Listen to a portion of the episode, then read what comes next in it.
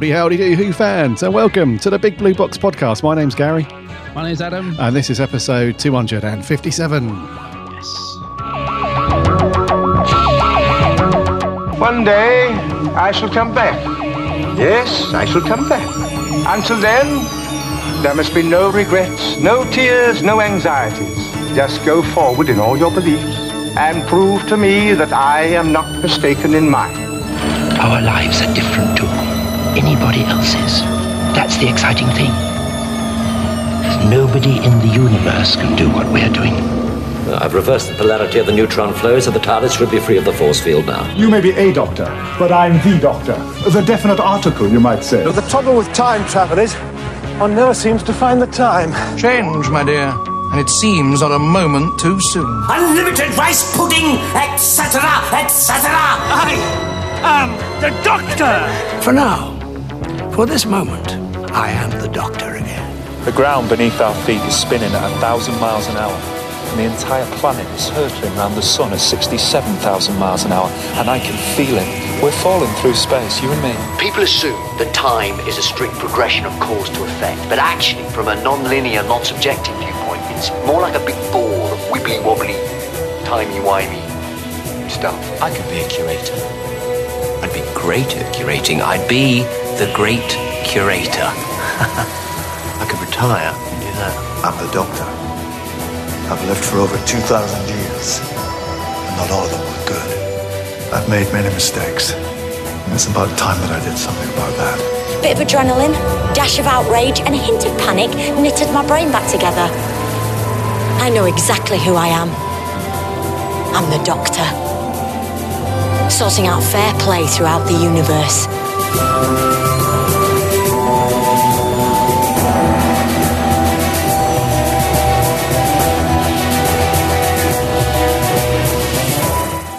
Howdy, howdy, do Who fans, welcome back. This is episode 257. I hope you've all had a cracking week and that you've all managed to do something. Something. Doctor, Doctor Who, Who related. related. Yay. welcome back, buddy. Thanks, man. Missed you last week. Yeah, well, I listened in. I had a listened in Yeah, of course you just did. to, just to check. Can't believe you thought I'd buy that blimmin' Build a Bear. I, was like, I was like, I just had the I had the podcast on in the background just to listen in, see, because I wanted to see what you thought of the episode, obviously. Uh, before we recorded today, I thought, well, I better just check out whether you liked last week's. So I'm pottering around the house doing a few bits of the podcast on, listening to you waffling away. And then I heard you get to the Build a Bear bit, and you were like, I know that my co host will be ordering this. And I was like, what? I nearly dropped the plates. I You're- don't want that. I don't want that blimmin' thing. You're joking. That's I, I would have thought that'd be right up your Oh, street, mate. No, I'm going to be honest. Oh no. not- no, I mean it's cute. I kind of agree with you. It's cute, but I'm not not for fifty quid or whatever they Ah, are. right, no, right. and also I've got to agree with you about the tenth Doctor thing. What is it?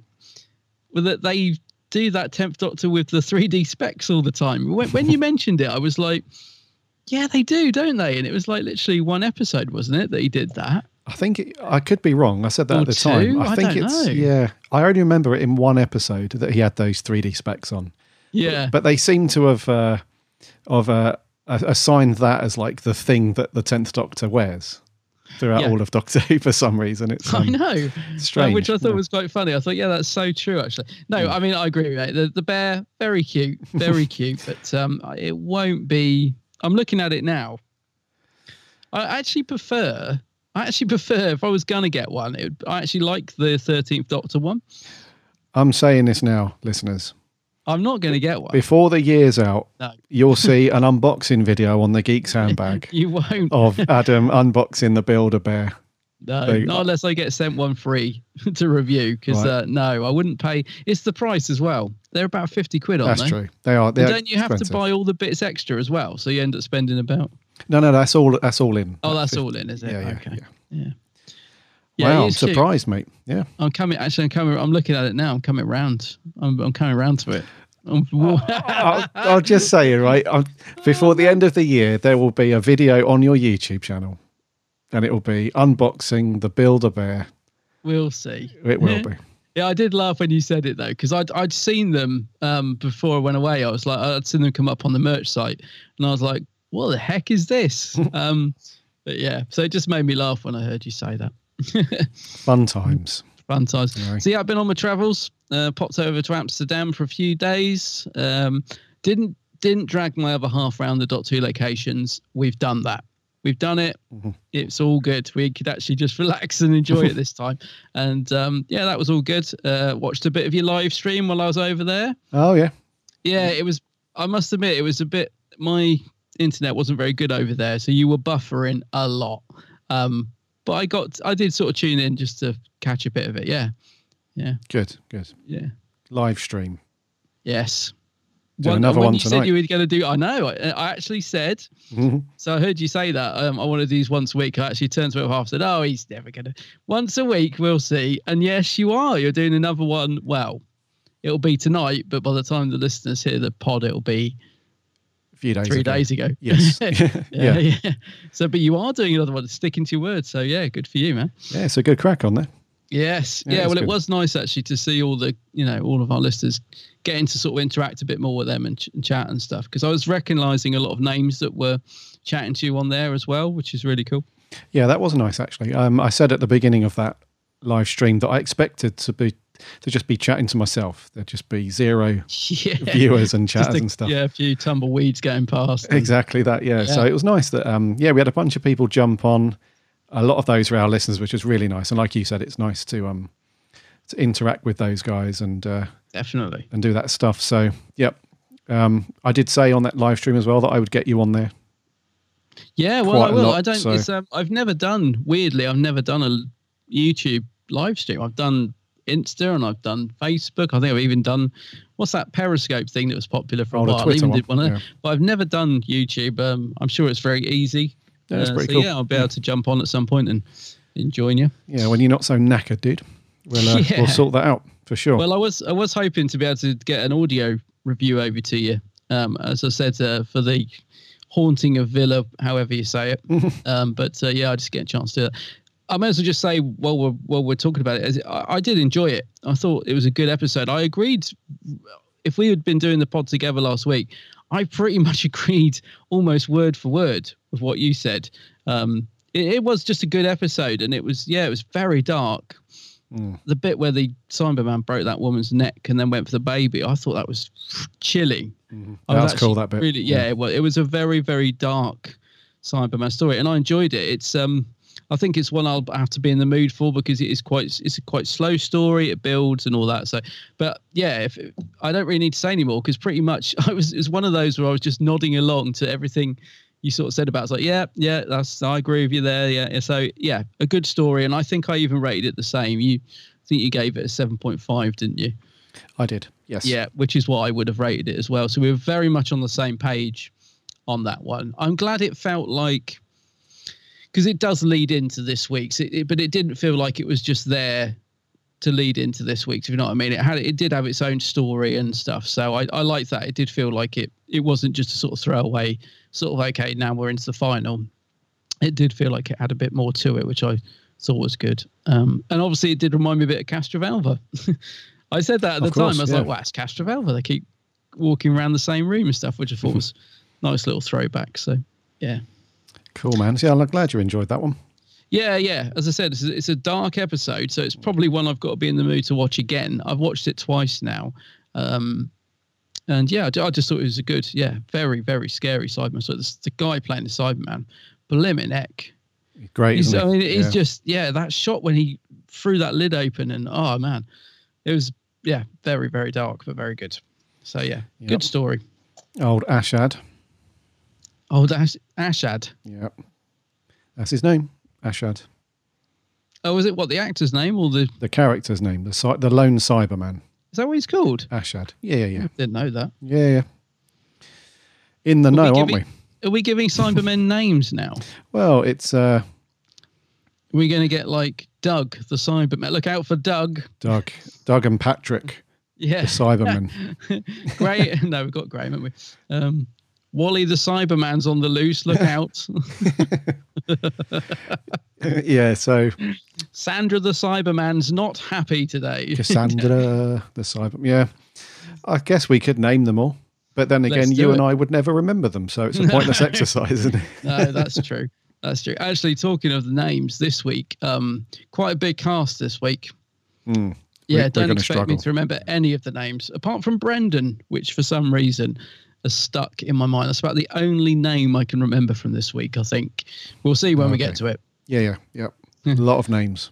A lot of names, yeah, quite a big cast this week. So that's been me, mate. I've been traveling on my travels, watching a bit of your live stream, watching Who. Um, not really a lot else. Picked up the new Radio Times today. That's about the only other Who thing I've done. Um, it's got like the sort of Bohemian Rhapsody Queen style cover of like the Doctor, Graham, Yaz, and Ryan. Um, have you seen this yet? I have. Yeah, it's the black cover, isn't it? today, Like the, it? Yeah. the floating heads, kind of. Yeah, Yeah, I, I think it's a really dull cover. I've got to be honest. I would, I only picked it up because it's Doctor. I looked at it, I just thought, wow, that is so boring. Um, but a lot of people are, are loving it, so Well- maybe I'm in the minority. But Yeah, well, I think that's because a lot of the the branding and visual design language of series 11 and 12 so far has been quite colourful, like bright and yeah, colourful. So when you see something like that, it's a little bit of a contrast. And but what's the Queen? What's the Queen reference? Like, what what has that got to do, or is it just? I'm not Because- sure. You'd have to. Uh, have you read the- the article inside yet about it? No, that might no, I literally only picked it up this morning, so no, Yeah, that might explain why it's that way. it might do. I don't know.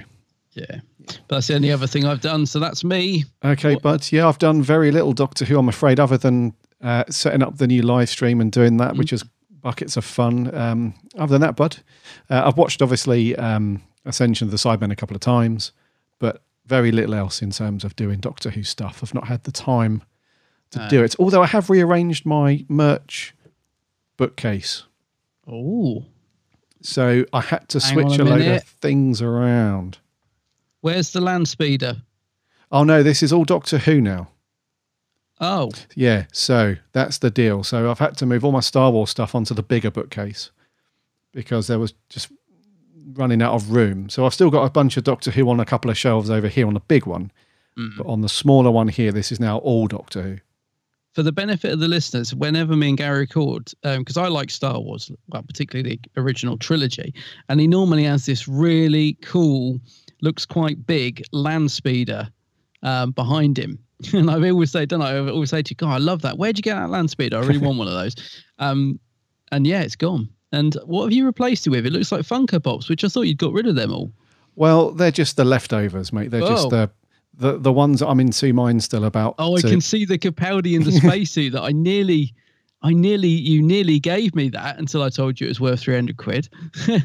exactly. yeah, So, that mean- was nearly mine. My conscience just couldn't accept it because I knew that it was a rare one.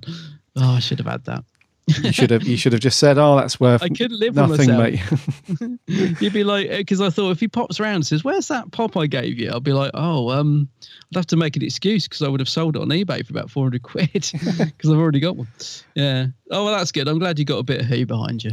Yeah, it feels feels good. I need to still get a load of artwork and stuff up on the walls. It's still, anyways. That that's all I've done, sort of Doctor Who ish. Uh, I just got a vision of like when Series 12 finishes, you just like, no, I'm bored of that now, and you'll just throw it all on the side. Now let's clear that shelf. Let's get something else, Ghostbusters or something. Ghostbusters. Do you know what? Yeah, Hasbro have uh, announced a bunch of really cool new Ghostbusters That- toys. actually, so- I saw that. Yeah. Yeah. So there we go. Anyways, we digress. Uh, before we get cracking on with the rest of the show, uh, we do have a couple of bits of news. Quite boring though, just the usual viewing figure stuff that everybody seems overly concerned about. Then we've got a very cool piece of merch that was just announced this morning, which looks. I'll let you know how we feel about that. And then we're on to our review of Ascension of the Cybermen. But before we get cracking with all that, remember to subscribe to the show in whatever podcast app you listen to podcasts on, or head over to the website www.bigblueboxpodcast.co.uk. You can find links off to all the various podcast apps and networks there. Or should do a search if you can't find us. Uh, we're also on the socials as well Instagram, Twitter, and Facebook. Just do a search for the Big Blue Box, or again, go to the website. It's all on there. Uh, connect with us. We chat plenty of Doctor Who during the week and now on YouTube as well. So just do a search for the Big Blue Box on YouTube, and I'll link to the show notes and all that stuff as well. So I hope to do a weekly live stream, which will be fun to chat Doctor Who with you guys one to one. Well, one to a group of however many you are. Right, dude should we land it and do uh, do a bit of news and whatnot? Yeah, let's get into it.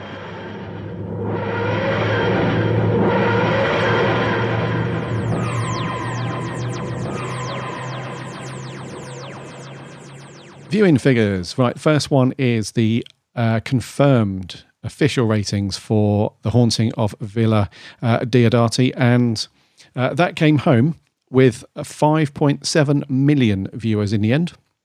I can't remember what the overnights were, but I think they were about three something. That's right, they were, yeah. Yeah, so that came home with just over five million. Uh, that means it was. Uh, what was the? What was this one? Uh, make it the thirty-first most watched program of all television channels for the week, uh, and it had a twenty-two point nine percent share. Uh, so it's not too bad. Um, but the appreciation index score has gone up on this one, so we've moved up from seventy-eight up to eighty with this one. Mm-hmm. So that's very, very cool. So, those of you, like I said, that are concerned about these viewing figures and stuff, which you probably shouldn't be, um, it's more about the appreciation index that you should be more concerned about. So, the fact that this has gone up by two to 80 is very, very good. Very good sign.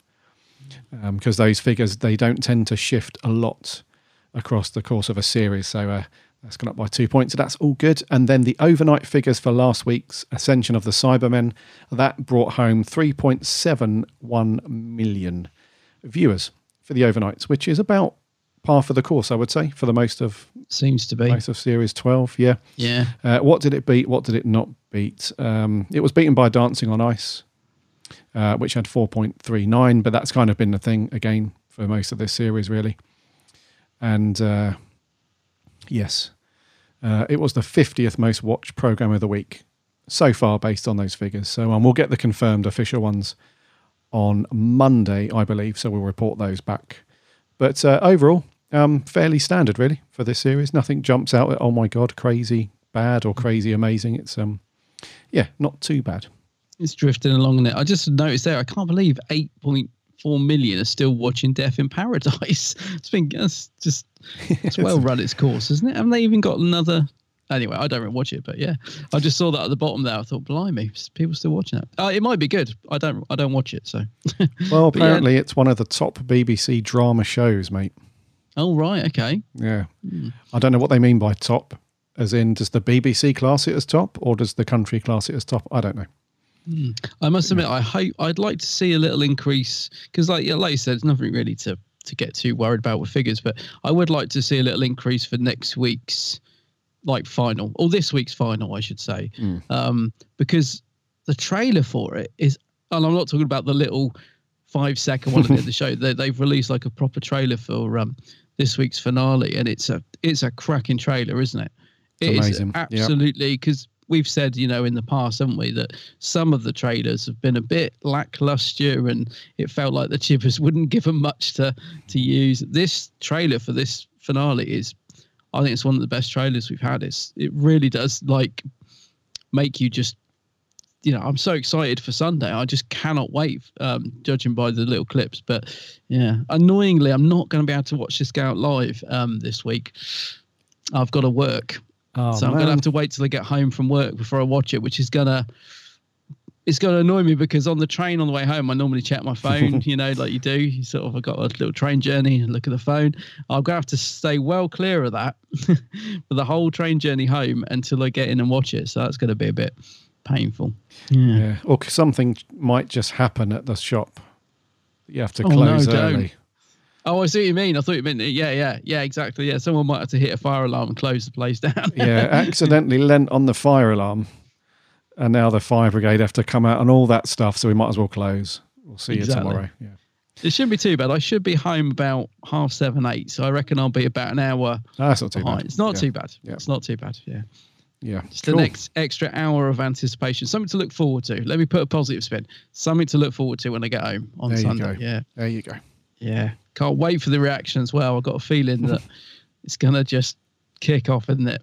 Yeah, of It's course go- it will. it- there's been a lot of promise of game changer and all that. It's going to be mad. it's going to be mad. Yeah. Right, so that's news. Uh, we've got one piece of merch to to have a look at. So let's get old Grumpy Pants in. Mm-hmm. Merch corner. Merch corner. Merch corner. It's a bit rubbish, but it's pretty. It's very pretty. Well, there you are, young man. What do you think of that now, eh? A Viking helmet. I know, it's on the telly. It's everywhere. I don't know whether to be impressed or disgusted. I work in a shop now, here to help. Steelbooks. Love them. Love them, don't we? Mm. The old steelbooks. So I'm very happy that the BBC have still trundled along and steamrolled through and not given up on the steelbooks because it would have been crap to get like the first two or three or four. And then they just thought, ah, we're not going to do these anymore. So they've kept it going. And now they've announced just this morning the cover artwork for the Series 12 Steelbook. Uh, and also the internal artwork as well, should I say.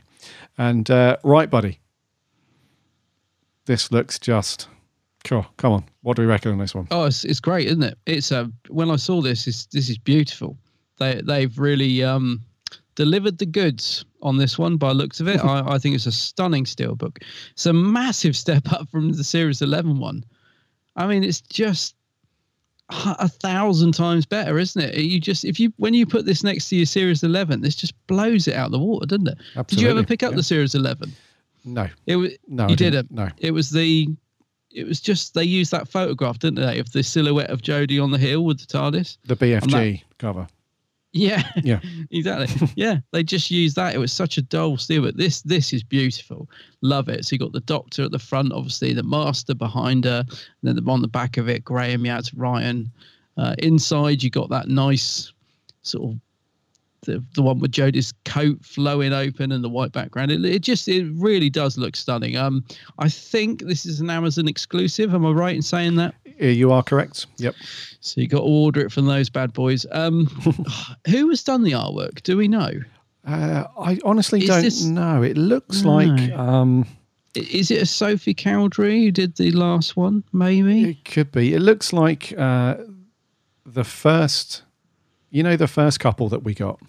That was Lee Binding. Was it Lee Binding? No, it's not. Lee. Well, it could be. Not. No, I don't think it is. No, I'm not sure. I don't know. We'll find out, but it, it just looks so good. It really does look amazing. Like the colors are on fire, like literally on fire, like these Mm. oranges and reds and stuff.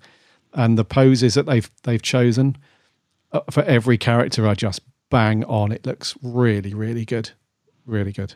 It does. If I have, I mean, I, this is not um, um a bad thing about the steelbook per se, but just in terms of the actual series 12, I do think they've upped the price a bit much because it's only 10 episodes, isn't it? So the steelbook's 49.99 to 50 quid basically. I do think that's a bit steep. That will come honest. down though, right? Will that come down? How much I was the Series it- 11 one when it launched? Same. Oh, was it? Oh, right. Okay. Yeah, I mean that took a long time to come down. I had it in my wish list for blimmin' ages because I thought because I wasn't very impressed with the Series 11 Steelbook, I wanted it because obviously I've got all the rest. I thought, well, I'm not gonna, I'm not paying that. And I'll tell you, I think I waited. Uh, when did I finally get that? Ooh, not that long ago. You know, it, it took a long time for that to drop. Um, and I think again, it's because it's the Amazon exclusive. They know you're not going to get it cheaper anywhere. If you want it, you've got to get it from them. So they kind of can put whatever price they want, can't they? Which is a bit annoying. But um, yeah, I don't know. I, I, I definitely, despite the price tag, definitely want to get this. I think it's, I think it's absolutely stunning. Yeah, I do, mate. I'm going to have to. I'm going to have to play catch up a little bit though as well with Series 11 because I don't own that at all on any format. So No. if I'm going to order this one, then that really is going to put the the shelf OCD mechanism into overdrive. So yeah, I'm going to have to play catch up and buy the other bloody ones now as well. But yeah, um, I don't mind they do. This does look very cool. It just looks so cool. we've not got long to wait as well because it's due for release on March 16th. So that's yeah, only a couple of weeks. Yeah, two and a bit. Yeah, it's not too bad. So it's not far away. Yeah, Yes. love it. Really do love it. It's a lovely Yes. steelbook. Uh, you can buy the standard Blu-ray as well if you like. It comes in.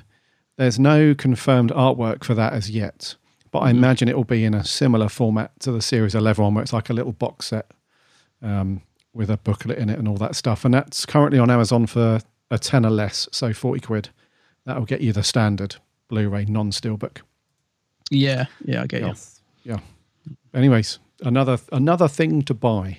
another thing to yeah, another thing to put on the shelf. Indeed, yeah. So um, I won't link to the show notes in this. It's fairly obvious. Just go to Amazon, just do a search for Doctor Who, uh, complete series twelve, and you'll see it. You'll see it all on there. Yes. So that's news and merch, bud. That's it. Nothing else to go through really. So we're gonna we're gonna slam into the review. What we got this week, bud? Yeah, so the Cybermen are back big time in Ascension of the Cybermen. What are they, these Cybermen? They're one of the most dangerous species I've ever encountered, up there with the Daleks. An empire of evil. In ruins right now. Brought down t- to nothing. But that could all change. Don't give it what it wants. One Cyberman, but then thousands. No feeling, no control, no way back. I will not lose anyone else to that. How long is this gonna last, Yaz? Hanging out with the doctor. You've no home planet, no influence, nothing. Cyber war zones and people don't mix. We'll be here. Because we're your mates. Family. We're transformed, improved, updated, as you will learn. They scorched and split the sky, built the army of all armies. Awaken the army. I can't win. We are inevitable. Wowzers. Mm. If you're wondering who did the trailer, is our good mate Reese, Gallifrey Forever 97. I thought it was, yeah. Yeah. I thought it was, yeah. Yeah, I used his trailer for um, the last episode last week, uncredited. He didn't get angry. He just tweeted out to say that he was surprised that we and glad that we used the trailer. Could tell that he was just a tad bit sort of passive aggressive with the tweet. It was like, "Oi, glad you've used the trailer and all that." I'm, I'm kidding. I'm kidding. He's not. Reese is not like that at all. He's a really cool guy. Um, Yeah, he is. He gets a good shout out at the BFI as well, doesn't he? Because they've picked up how good his trailers are and stuff. Yeah. Indeed, He yeah. awesome Yeah. stuff. Very talented guy. So cheers for that, Reese. I didn't ask you beforehand, but cheers for that. So, Ascension of the Cybermen. It was broadcast, obviously, uh, last week on the 23rd, Sunday. It was written by the Chibners. Mm. It was directed by Jamie Magnus Stone, and it stars the usual fam with a pretty sizable, pretty sizable cast supporting those guys. And the story you all know, thus that the uh, um, they are separated uh, in the uh, the galaxy at the moment, which is kind of in the aftermath of the cyber wars. The Doctor got the coordinates from the previous episode from was it Percy Shelley when he was inhibited by the Cyberium. Uh, so the Doctor and the companions are off to try and stop Mister Ashad. Um, but they get separated from each other when there's like a big battle going down.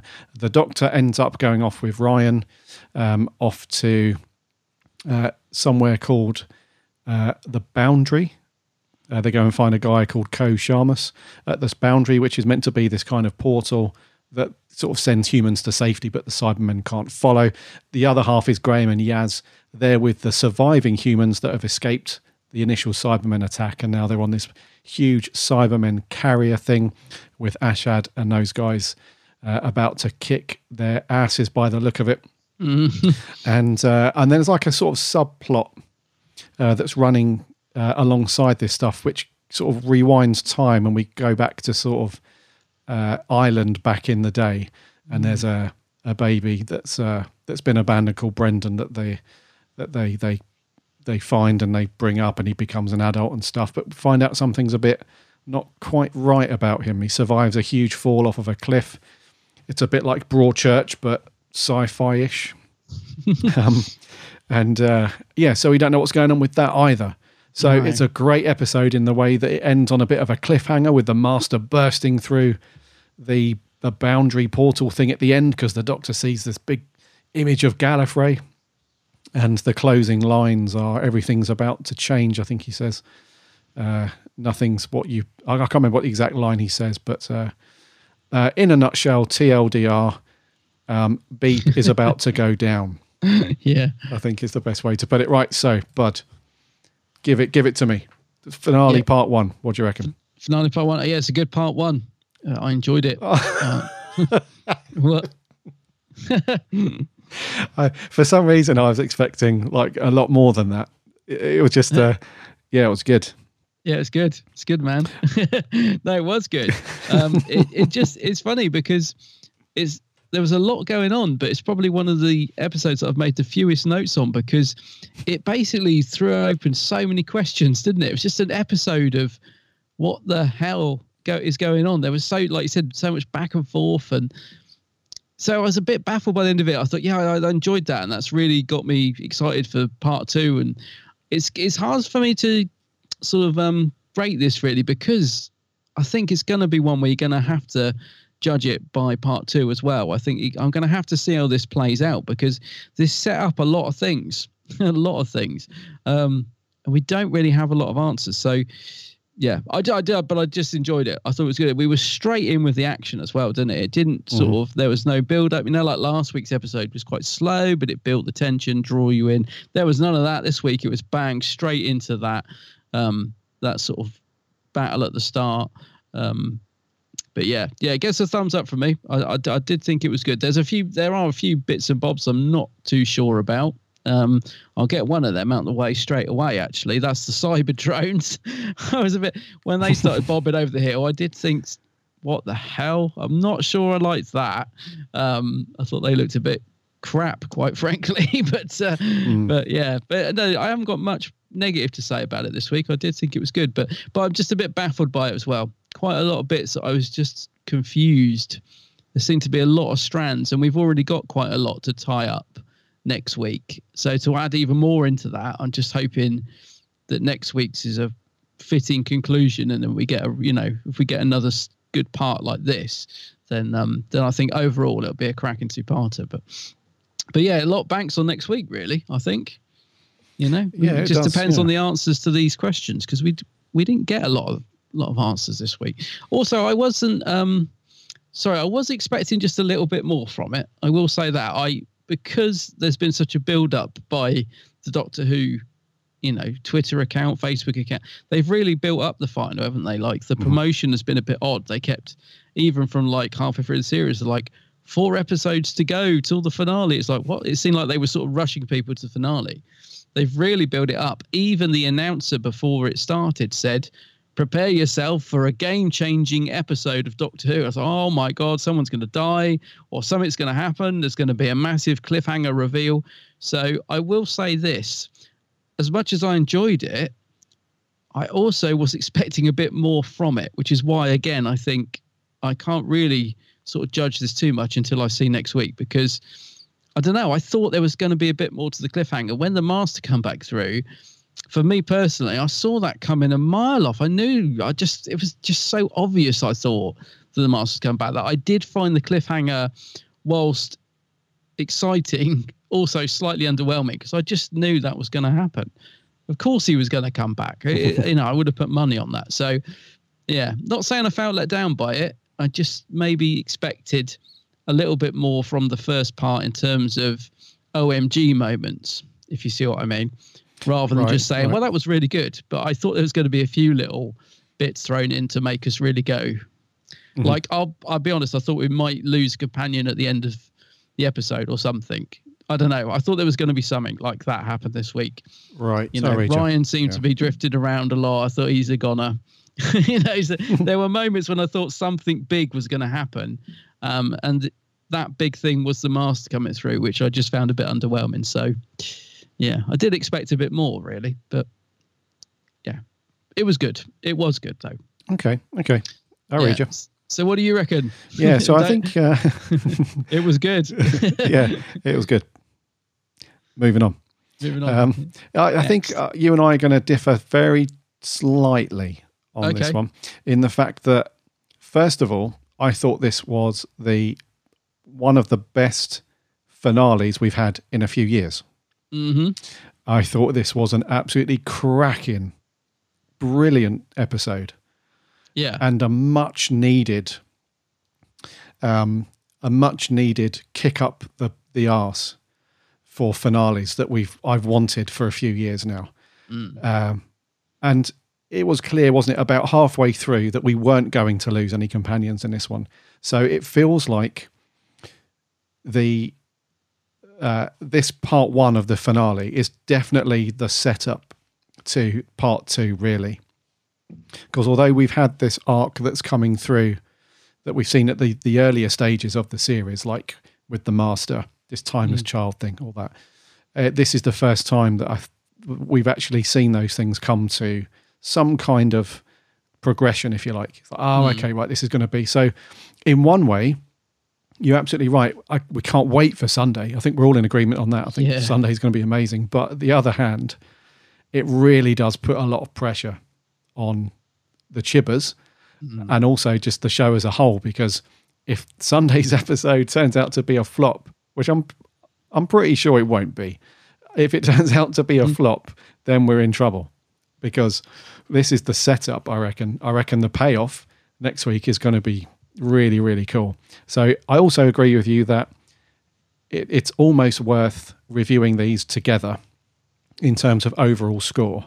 Mm. Um, and uh, and I mentioned also on last week's show when you weren't here that perhaps after next week we won't go back into our normal rotation. We might do a, a series twelve as a whole Overview. Yeah. chat as a whole and an overview and stuff. So that might be cool. So yeah, I do agree with you. I think we need to review them together as a finale and then Yeah. series 12 because series 11 we didn't really have any of this sort of long story arc stuff did we we didn't have any of that really so um but yeah my thoughts are i thought it was a really just a brilliant episode really really good because there wasn't any there wasn't any point first of all where i reached for my phone which is always a good sign Mm-hmm. and the second one is, like you, I didn't make many notes. I didn't write many things down to say, oh, that was that didn't work or I didn't get that or anything. Um, but one thing we should kick off with, I, I think, is the unanswered questions, which I'm hoping are going to be answered next week. Yeah. Yeah. Yeah. So the first one, this alternate story timeline thread that's running through the episode, it sort of goes back. Not as I, don't think flashback's the right word because not one particular character is remembering anything. This is a, literally a kind of a separate thing that's been inserted into the story, but it does happen way back. I don't know when it was back, like in the fifties or the sixties, something like that. It looks Yeah, like. it did say. I think I can't remember. Yeah. It said at the beginning, didn't it? It said I Ireland think and it then was sixties. I think. Yeah. something like that. So, what did you make to that then? Because there's been no kind of explicit or direct thing to say this character is insert name here, or this situation is insert Mm. that here. Did you um? Did you get kind of lost with those bits, or did you kind of get right? I, I can see what we're building up to. No, no, I, I didn't. Um, and but but in a good way because that's the thing. I think hats off to Chibnall because he kept me guessing all the way through. I mean, I'm still guessing because we didn't get any answers. But you know, so you you see the baby that's been left in the middle of the road. And then you see him grow up, and you think, "Oh, okay, is he going to turn out to be the Cyberman? Then is that where that's going?" No, don't think it is. Oh, okay. So who is he then? And then you get the, you know, the Brendan falling off the cliff, coming back to life, and I'm like, what is he, Jack? You know, no, I don't think he is.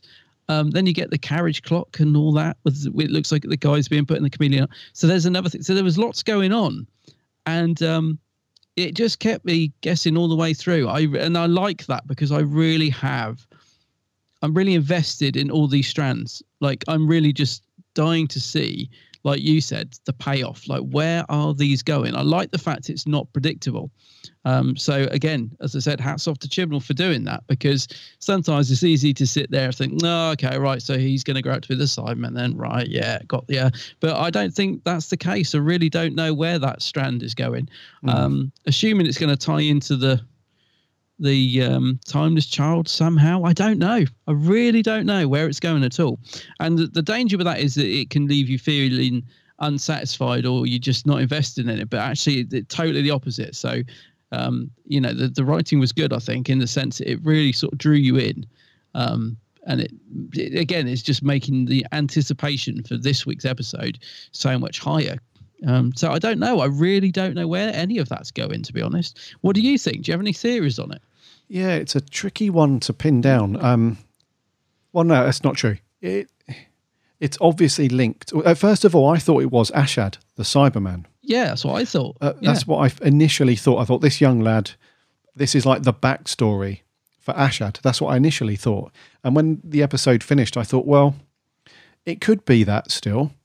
It could. It could, but it's more likely now linked to the timeless child thing Mm. purely because of the timey-wimey aspect of it. Because I followed that thread because I think we got four four scenes with those guys. I think overall throughout the story, and um, the first three were or, or maybe we've got five. I can't remember. The, the first bunch of them, it, it was uh, it, it was a nice build up in itself. It's almost like a mini story that it, Yeah. it kind of builds up, which was great. So the first couple I got, you know, the abandoned kid.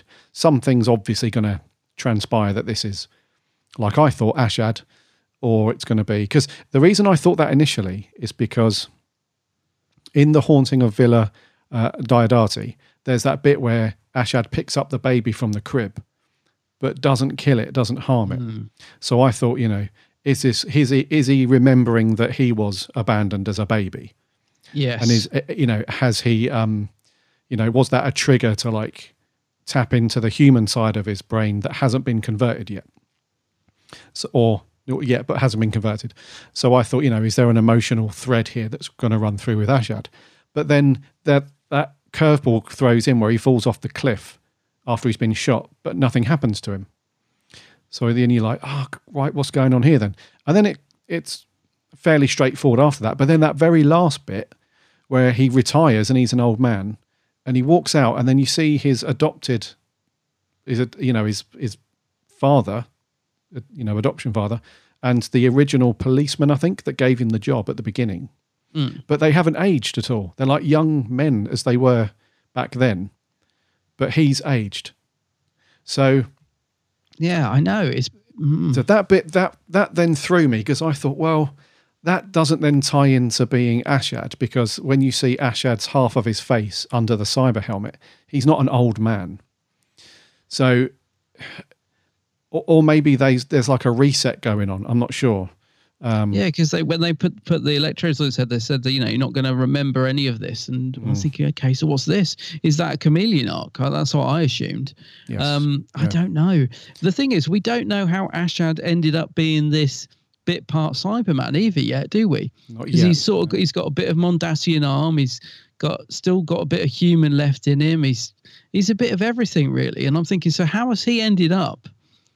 being like that? Uh, uh, you know, at what point has he become like that? And why is he still a bit human? And you know, There, there was a bit in the story though where he does reference, and that's this is the other thing that through the other curveball was that there's a a scene where he references that he wasn't accepted into something Mm. earlier on in his life. So I thought, well, is that is that a, a memory going back to something with that that whole Irish thing? But then, uh, no, that then made me think, well, no, that's something to do with the Cybermen. So maybe he's kind of maybe we'll find out that he's forced this conversion on himself. Maybe he's sort of done a hack job on himself Mm. to try and be accepted into the Cybermen or the cyber race, whatever you want to call it. Um, so that's one potential thing, potential thread about how he ended up like that. But then it doesn't explain how he's now the cyber leader. that's what I was thinking. Yeah. so, So- how's he now become like? Yeah. Yeah. So there's one one thing that's cool though is that in some reviews that we've done over the years, we've always looked at it as a negative when you finish watching an episode and you've gone, I didn't get that. You know, Mm. there's like more questions than answers, and I don't understand what's happened, and that's not great storytelling. But it's cool that in this one, the questions that have been unanswered are really cool because they get you thinking and talking about it. Yeah, it, it felt like it. That's what I mean. The writing, it did feel like it had enough going on in between the questions to sort of keep you invested in it. It's just so much that I don't understand yet. I mean, the other thing with Ashad that I didn't get was when he releases the cyber army. There's a bit where he's sort of torturing a Cyberman. I didn't understand what was going on there. It was it was as if he sort of took um don't know there was like sparks flying off of him. I was like I don't know what he was doing to him, but you know the scene I mean, don't you? Yes, he's up drilling into their chest plates. Yeah. Mm, So what was he doing? Um, Because at one point I thought, oh, has Ashad turned? Has he been good all along, and it was all a trick? I don't know. I just was like, well, why is he doing that to that Cyberman? But then clearly not, because the next scene he's just got his army together and he's, you know, he's on, he's he's mm. kicking, you know what? But yeah, so what was that about? Why was he torturing that Cyberman?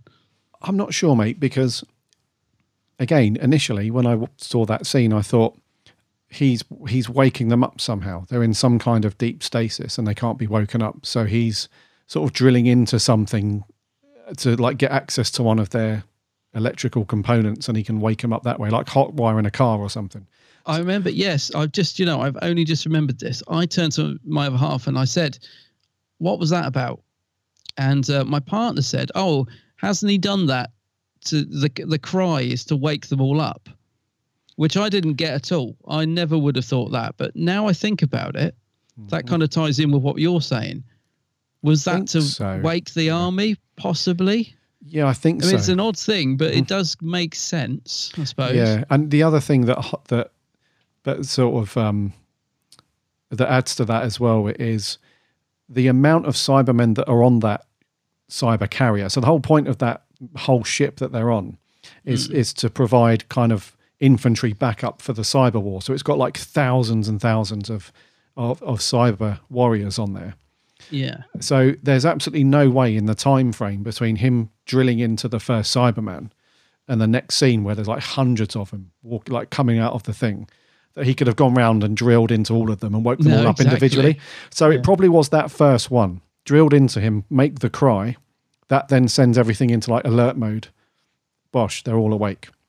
Mm, yeah, it does. That theory does fit, doesn't it? But yeah, I wouldn't have got that if my, you know, if my other half hadn't said. I, I didn't get that at all. But it does make sense. Yeah. Yeah. I think the moral of the story is generally speaking, our other halves are a lot cleverer. Yeah. Can't argue with that. Yeah. Yeah.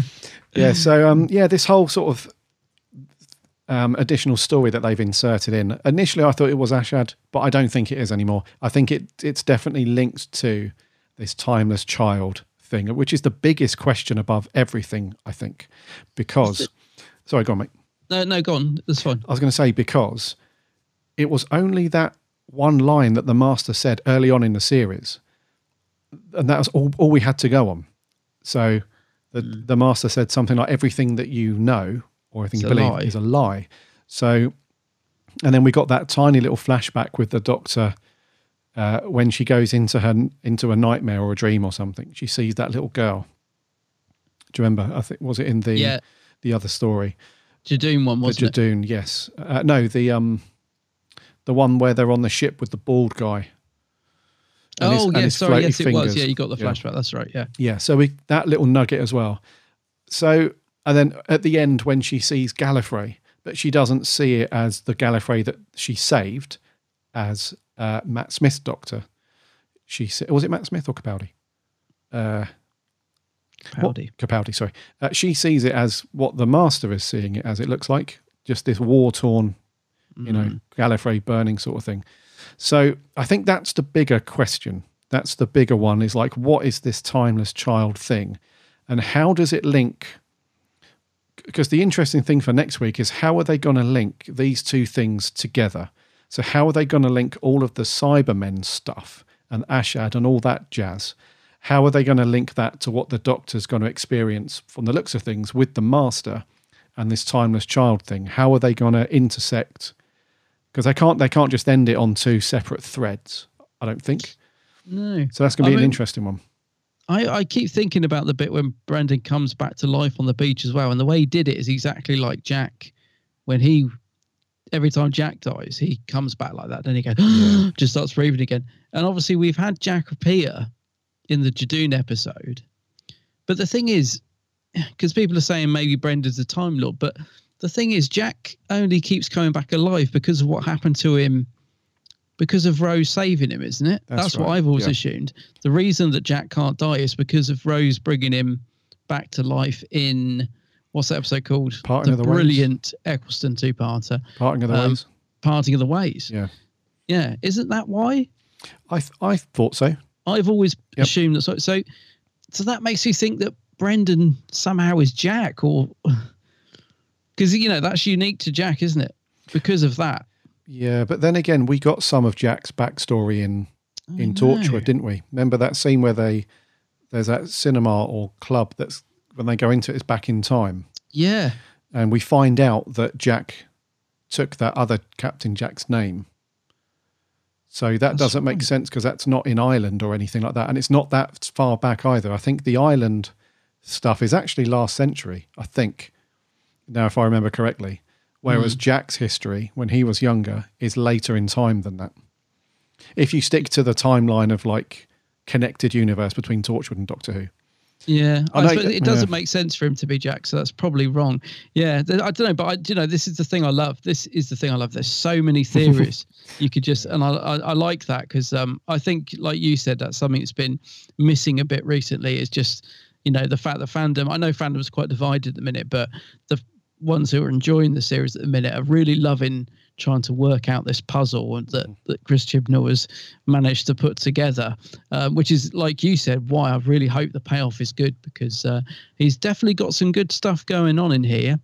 For sure. Yep. Yeah. And yeah. It, it reminds me of some of the old RTD stuff as well. Do you remember? Do you remember the whole four knocks thing? Yep. And everyone was like, "What? What does that mean? What? How is that going to transpire and stuff?" And it was that big twist, wasn't it? That it was Wilf, the four knocks That's on the on the Vinvocci glass. To be you. Yeah. Oh, dude, don't. Oh, oh, no. Oh no. Right. Don't think about it. Don't, Right. We can't get Gary started on that. He gets all emotion. Yeah, moving on swiftly. So, Yeah. what do you reckon to the setup to this individual story, though, with the whole, the last humans have kind of been on the run from the Cybermen since the start of this whole cyber war thing. And now there's only a few of them left that have banded together and they're trying to repair the ship. And then the Yeah. fam turns up. And then you've got, right, so the flying cyber heads, the cyber drones, not a fan? I, I wasn't a fan. I'll be honest. I didn't just didn't think they looked particularly good. No, you not know- gonna lie. do you know I didn't hate them, but I didn't think they looked that good. Do you know what it was for me, mate? If they had have changed the design a little bit, then they Yeah. could have worked. But it looked like my it looked like one of my sons, right, ha- had gone onto Photoshop and very roughly cut out the head of a Cyberman, and then just put that on another photo or something. Because there wasn't any. Um, there, there wasn't any like wires hanging out the bottom of the heads or anything. There wasn't anything there's no like little tiny design difference. It's just No. literally just a cyber head plucked off something or like the production line. It looks like sorry listeners because this is a visual thing but it looks like i've got this i've got one here on the desk as i record. It says it used to have sweets in it. I'm just going to show gary. If i remember i'll try and put remember to put a picture on facebook so you can see what i'm talking about. It looks exactly like that. It does, just a floating this head. is a big Cyberman head that used to have jelly sweets in it that you could buy back in whatever year this was. God, it's got it's got a best before of 20, 2008 on there. So yeah, that it just looks like that, doesn't it? Floating through. Yeah, I know what you mean. It almost would have been better if they'd used cyber mats or something, or like you said, just tweak the design because it just looked a little bit silly. Really, I don't. It didn't look threatening, and the, and the mm. shooting as well. I mean, God, it just that is the thing that happens a lot with anything that shoots at the fan. They're just the worst shots ever, aren't they? Just you just it almost takes away the threat because it's a bit laughable. Um, so yeah, I wasn't a fan of those. The, the only good thing is it's given um, Twitter plenty of scope for memes. I mean, they've done loads. I saw one of a load of Nymon heads yesterday coming over here, which I thought was brilliant. Nymon heads. so you know, it's uh, it's good for that type of thing, I suppose. yeah, have you seen that? No, I haven't. No, it sounds oh, funny. yeah, it's though. exactly the same. It's just a load of Nymon heads instead of Simon heads. Um, but yeah, what do I don't know. What did you think when you saw that? Day? Were you just a bit like, uh, Yeah, to be honest not with sure you, about that? like you said at the beginning, I don't have many negatives really for it, Mm. but that's one of them. It's just, uh, it's strange because It's a strange choice, isn't it? Yeah, bit of a because uh, it, I, I'm also struggling to figure out how they move so quickly and all the firepower and stuff. Just a floating head. I mean, normally in terms of like, um, normally in terms of like, what am I trying to say here? Uh, the world of sci-fi in general, and, and when you have things like this happen, you normally try and explain it with some kind of pseudoscience or some kind of thing. Like you'd have like extra little laser cannons or something coming off Mm. the side of the Cyberman's head, or you have like a little jet engine mini thing on the back. That would explain how they move so quickly and stuff. But it literally looks like they're just floating. Like it, it just looks surreal. It doesn't. Uh, it doesn't suit how the rest of the episode is explained and how it's real. I mean, don't get me wrong. I'm not going to go down the whole ro- road of like, yeah, but Superman's unrealistic because it's about a man who flies. I'm not trying to go down that road, but it, they do look a bit weird with it. Yeah, Yeah, I that- do know what you mean. Yes. Actually, before we move off cyberheads, though, I'll come back with a real positive. how nice was the CGI Cyberhead at the very start of the episode, and we went through the eye into the opening credits. Now I did like that. Uh, oh, sorry, the way that they yes, and it leads into the close. Yes, that was awesome. You had me worried Yeah. then. I thought I'd imagined it. I was thinking, he doesn't know what I'm on about. That's yeah, yeah, right. you know, it's the very start, wasn't it? This Cyberhead floating through space. Then we Yep. went through its eye and into the credits. I thought that was a beautiful opening to the episode. I kind of like it when we get a pre title sequence, you know. Somehow the theme seems to kick in more. It feels quite cold when we go straight into the theme. I don't know why. It just really suits the theme when it kicks in from a pre title sequence, especially that one. Yes.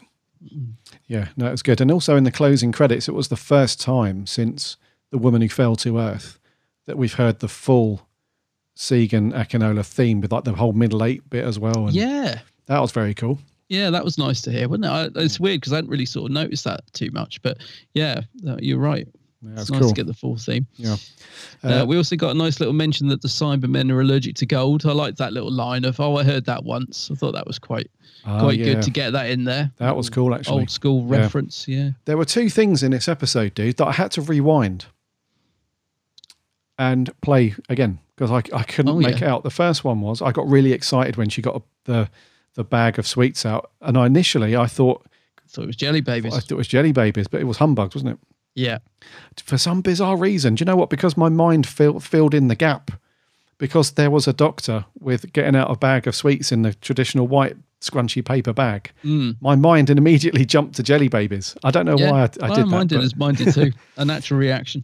the other thing was, and this is a, another one of those little weird unanswered questiony things that did the rounds on Twitter a lot afterwards, was there was a scene where Graham is going off to explore the cyber carrier with, um, her name was Ravio, Ravio, the, the, the older woman survivor. And they're about to go through one of the doors and Yes. she asks him something and he starts his sentence with, that's because I'm the doc, and then stops and then Yeah. corrects himself. What do you think to that then? Because that's a bit of a mind melter. That is, isn't it? I, I I know. And the first time I watched it, I thought they did they just leave a fluff in? I thought um, Bradley Wolford just fluff, fluffed his line. Hmm. I did. I thought, oh, did they just leave that in? Did they not have time to refilm that? Or what? It was only on the second watch um, that I was like, it sounds like he's saying I'm the doc, and then he stops. So it's like, oh, so it's intentional. So I don't know. What's that about? Is that another? Is that just a little throwaway jokey thing, or is that a, is that a real big thing? That another part of this reveal? I don't know. I my gut feeling is it's nothing, but mm. That's what it's I thought, definitely yeah. there. It's absolutely there. And that's the other second bit that I had to rewind because I thought, hold hold on. Did he just and I thought, hold on, are we having a Hartnell moment here? Is this like a bit of a, exactly what I thought, yeah. a bit of a fluff line, but they just left it in for whatever reason it could be. I don't know. But then the more I thought about it, I was like, no, that can't. We can't have anything with like Graham can't be anything. A lot of people have said Graham is the Doctor now. Like Graham's either the Doctor or he's a Time Lord. Um, and Yaz is something as well. There's like loads of theories knocking around, but I, to be honest with you, I think there's so much going on already that to take the focus away from it's ultimately going to be the Doctor and a Master finale by the look of it. I think to detract from that and have something as huge and epic. But then my mind does that thing where it's like, no, no, no, you're not getting off that easy. Because then they Mm. threw in the huge bloody Doctor Ruth thing and all that. yeah. So that's a big epic bloody change if that comes of anything. Uh, so yeah, I, I honestly don't know. I think it's going to be nothing. I, I'm pretty sure it's just going to be a little, like I think it was an intentional fluff by the Yeah, yeah, character. oh, definitely. Yeah, definitely. Uh, as in like it was written in to be a fluff Mm. by Graham. I'm not sure if it will come to anything, but I don't know, man. It's it's this episode was just full of like those little tiny mind busters, and you were like, hold on a minute. My, uh, after the episode, right, my brain was just like, I'm telling you now, body. You need to go and have a lie down. Yeah. Not the other way round. It's like you need to go and lie down immediately. So, Yeah. It's, it was definitely it's a blink and you'll miss it moment as well. If, if anyone's listening, thinking what are they on about? It's a it's just that Graham basically almost says I'm the Doctor, and then he but he stops, doesn't he? He's like I'm the Doctor, and then he carries on, and it was like what? Mm-hmm. So I don't know. Uh, My gut feeling, same as you, is it's probably nothing. Maybe a little inside joke um, because he's been mistaken for the Doctor a couple of times this series. But um, if it does turn out to be something, that will be quite a reveal, I think. yeah. No, I read you. Yeah. Yeah. And before we get on to some characters, what did you think to the character of um, Ko Sharmas? Because initially they thought that was a place. a pla- yeah, I liked that idea. Yeah. She's like, oh, you're a person. Yeah. Yeah. So, what did you think to this whole thing then? Because this is another big bloody new thing that they've that they've thrown in that we've never seen or heard of before. This whole thing Yeah. with the, the the boundary because it was sold to them as like an escape route. Really, it was like get to Ko Sharmas, and there's Mm. this thing called the boundary. You jump through it. It will transport you to a safe place in the universe that the Cybermen can't follow, which sounded pretty reasonable and a pretty good deal by the sound of it. Um, yeah, but- I, I love all that because it's Yeah. um one of the things I've criticised Chris Chibnall for in the past, even before he took over as showrunner, was that he seemed um, very light on new ideas. He seemed to recycle a lot of stuff, didn't he? And Mm-hmm. you know, like the Silurian story that he did, I thought, well, that's just a remake of the Silurian. He, he does seem to borrow a lot. Um, and I've you know I've said in the past, you know, he doesn't come up with very many good ideas that are fresh and new. So um, yeah, I think you know, let's give credit where it's due. I think he's come up with some really good stuff in this, and that's one of them. I love the idea of getting to like this safe haven place of a portal and all that. It may be from something else, but if it is, I don't know. But yeah, I just thought that was a cool little bit of storytelling, and I, it, again, it was another element to the story that I liked. So, yeah, I like just like the idea of the portal being that safe haven, and then but then you've got Gallifrey, and then it's like what the hell. Um, so yeah, an- another thing to try and figure out before next week. Yeah, Yeah, because it's interesting that because I reckon that character Ko Sharmas knows more than what he's saying. I think anyway. Because Possibly. I I Mm. think so because essentially he's saying that you know I could have escaped with the rest of the humans, Mm. but I've decided to stay back, and it's been like God knows how many years since I've seen anybody. There must have been a reason. I'm I- I'm sure he explains it. I think he said Mm. like I think a doctor or somebody says, you know, that's that was a a noble move or something, and he's like the move of an idiot or something more like. Um, Yeah. yeah, I just think because this whole boundary thing, initially it wasn't going to be anything too heavy, but because now we, we see Gallifrey, and it's not just the, the doctor that can see it exactly, yeah, Yeah. and it's um, Ryan and uh, Ko can also see Gallifrey, Mm. and he's quite surprised. He's like, "This has never happened. I've never seen this before." So this whole boundary portal thing is reacting somehow to the Doctor. Now I don't know if that's the Master doing that from the other end, like the other end of the, the portal, or if it's reacting to the Doctor because she's there at that moment. I really don't know, but it was a freaking awesome scene, though, dude. It, that, the way that Yeah, it it was, was done good. as well, the CG, the, the visual effects, it looks really good. They did look good. Yeah. Um, I, I have a question for you, but you might be able to answer this one because I have a feeling it was just me. I, I didn't switch off at all. I was totally engaged, but it, I may have just missed this in the story. But where is TARDIS? Where and why couldn't they? Because there's a line where she says, "Oh, we, we we haven't got time to get to back to TARDIS." I'm like, "Well, where is it? Where's she parked the blimmin' thing? That it's so far away that they can't get to it."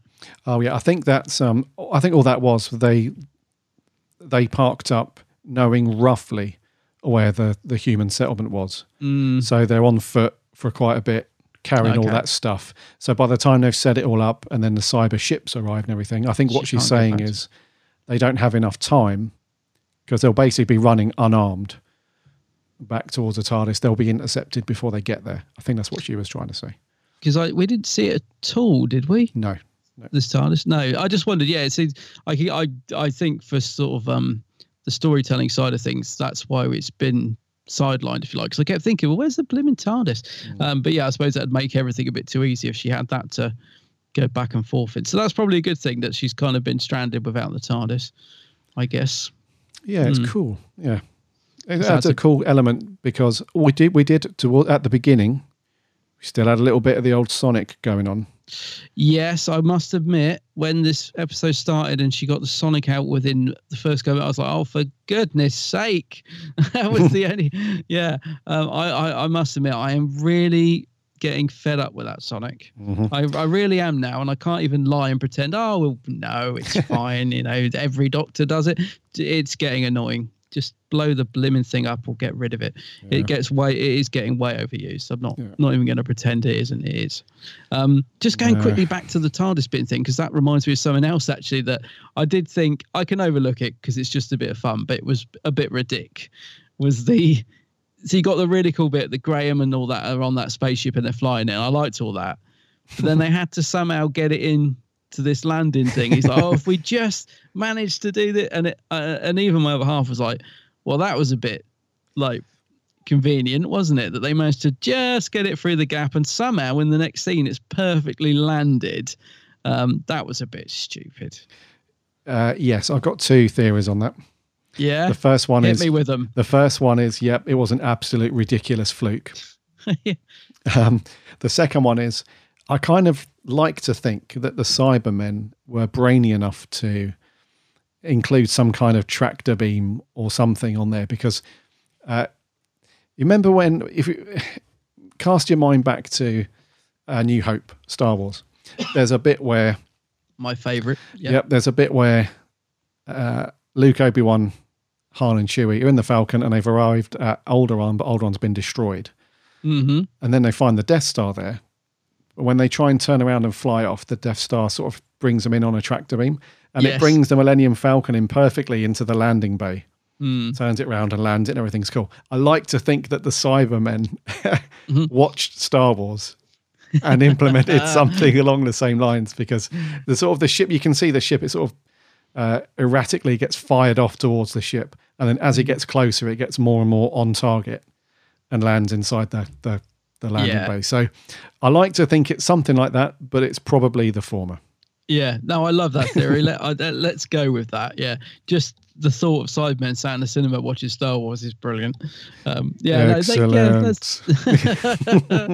yeah, delete. Yeah. Yeah. Uh, Luke, George Lucas inside one of the cyber suits going, delete that scene. It must be erased and never seen in its original form again.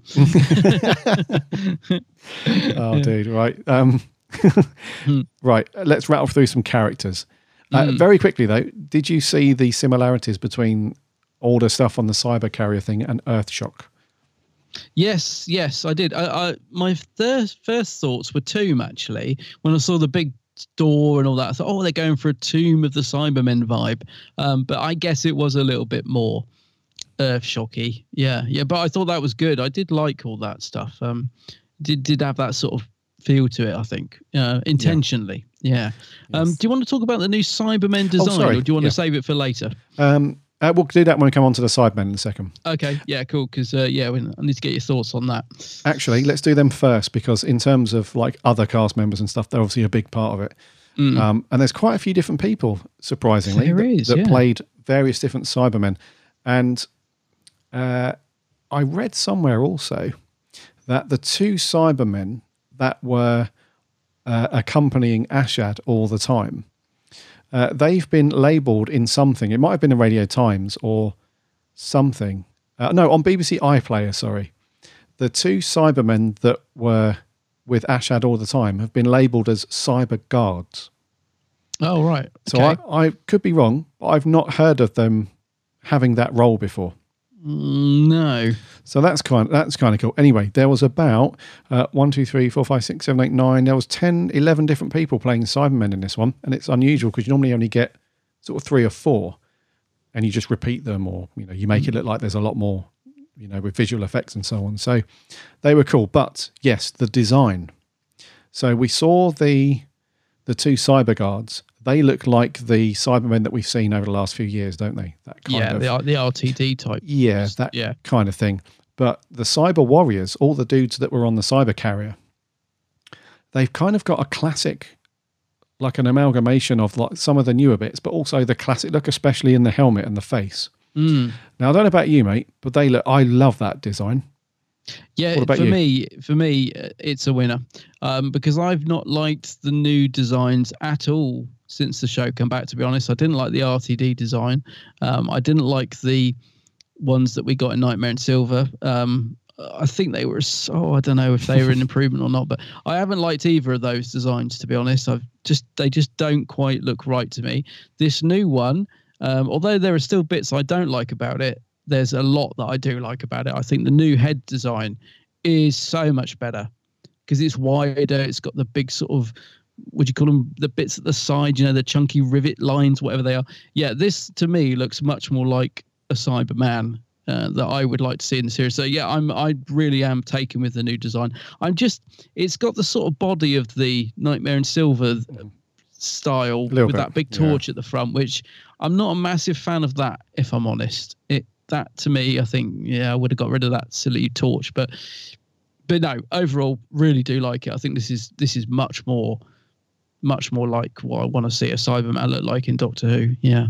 Yeah. It's good, like you said, it's definitely got that more classic vibe to it than than the other two designs ever had. So yeah, Uh, it's yes, a winner. Yeah. Winner, winner on this Mm. one. Yeah, Yeah. As soon as I saw it, I, I thought of you actually. When as soon as I saw that Mm. design, I was like, yeah, this is Adam's cup of tea. Oh, This definitely. really the, cool. the, the BBC released a fantastic promo pic um, of it. Uh, literally yesterday or the day before, so after the episode, and you, you'll know the one I mean. It's kind of the cy- the new Cyberman design, kind of reaching out at an angle, Yes, I've seen it. and yeah, it, it it. yeah. Mm-hmm. just looks brilliant. It really does look good. So yeah, I'm hoping we get to see quite a bit more of these. Um, I do really like this this particular design. Yeah, it feels modern, but it feels classic at the same time. Yes, it Um, does. just going back to what you said about the cyber, what was it, cyber guards? Yep, those two. Yeah, yeah. Yep. See, I, I don't think we've had cyber guards before. I'm pretty sure in Earthshock we had like a cyber lieutenant or something, didn't we? Do you remember there was the two that were around the scanner? You had the That's cyber right. leader, and I, th- I think the other one was a cyber lieutenant or something. So we do get vari- variations on the Cybermen. There's a don't think we've had hierarchy, cyber there? guards. Yeah, There is somewhere. cyber guards before. Mm. Yeah. but yeah, really do love that new design. Yeah. And uh, Nick Briggs killing it as always, the voice. you Doing know. the voice, yeah, Yeah, very cool. of course. Uh, what do you think to the guys like the last human settlement? A few of them got picked off quite early, um, Mm. and then a couple of them ended up going to uh, the cyber carrier with Graham and Yaz. Those three um, survivors. So we had uh, Ravio or Ravio, uh, which is the woman Mhm. who looks like she's got a bit of a thing for Graham. Yes. She's like, I Yeah, there's like a little weird. bit of flirt in there. Yeah, a little bit flirting. Graham was like, "Oh, my luck's changed."